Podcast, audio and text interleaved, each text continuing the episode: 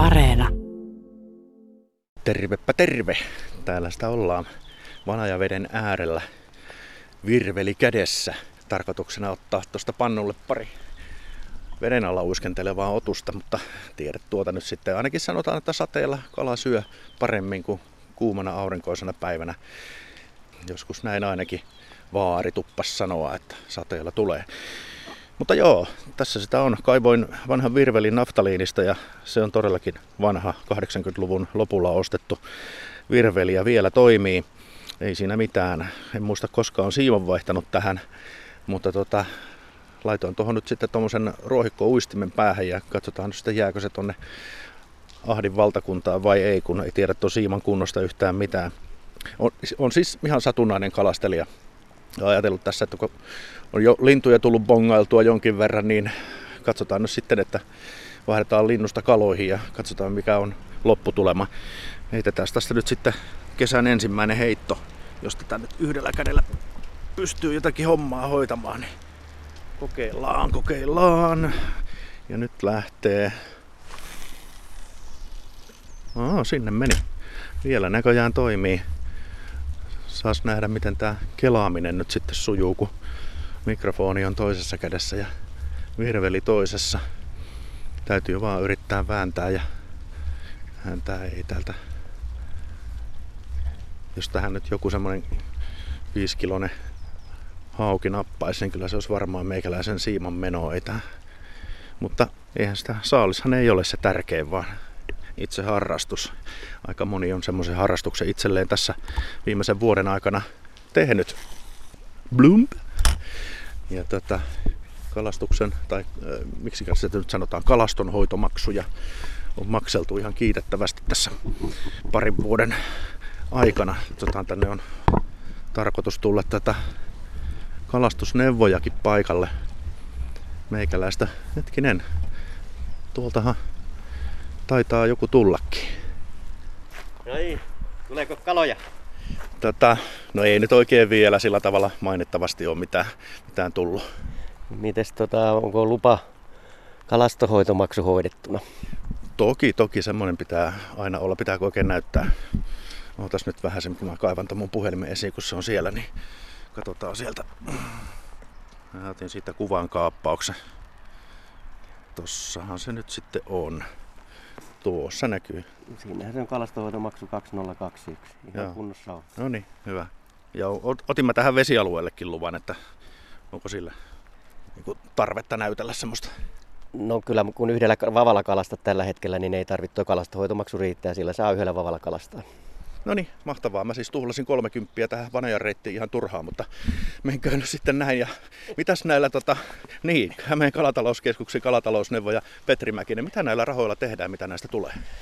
No kalastohoitomaksuthan, ne kertyy kertyy tuonne ministeriöön ja sieltä sitten edes, edes tulee tänne kentälle elyjen kautta. Ja tota, tähän Hämeenlinnan kalatalousalueelle tulee nyt niitä 20 vuoden rahoja tällä hetkellä niitä napsahti tilille muistaakseni semmoisen 45 000 euroa.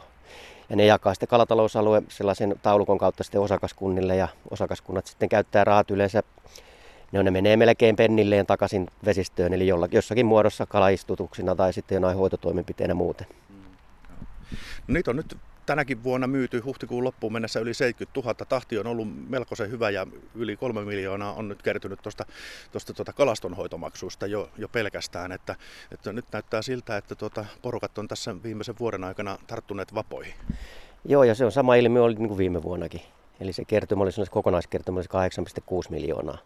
Että on kyllä, en tiedä onko se tämän nykyisen tilanteen takia, että niitä ostetaan paljon vai onko sitten kalastuksen valvonnalla jotain, jotain osuutta asiaa, mutta tota, hienoahan se on, että niitä maksetaan.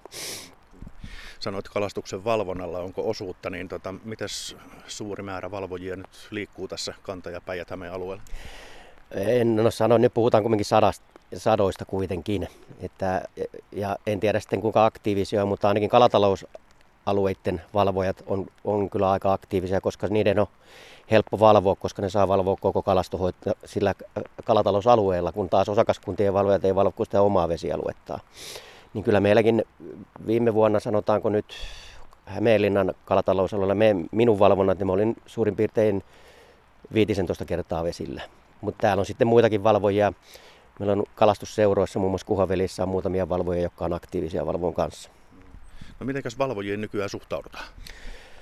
No kyllä se aika monesti, kun vaikka täällä nyt on useamman vuoden jo kiertänyt sekä talvella että avovesiaikaan, niin tota, vielä törmää semmoisiin kalastajia, jotka sanoo, että onpa hienoa, että tuut kysyyn, että ei ole ikinä kysytty lupia. Eli aika harvinainen tilaisuus on tavata kalastuksen valvoja. No näköjään, näköjään, että mullakin se periaatteessa, kun mä teen, mä en niin ihan iltamyöhään en valvo. Et siellä on paremminkin sitten nämä, jotka sitä kalastusta harrastaa ja siinä ohessa valvoo. Et mulla on niin kuin aamusta, aamusta alkuiltaan se väli mulla on. Ja tota, täytyy sanoa, että vaikka niitä törmää semmoisia, jotka sanoo, että ei ole valvojia näkynyt, niin hyvin vähän törmää nykyään kyllä semmoisiin, että ei ole lupia. Eli viesti on mennyt perille? No näköjään, näköjään. No mitä sitten tapahtuu, jos ei olekaan sitä lupaa?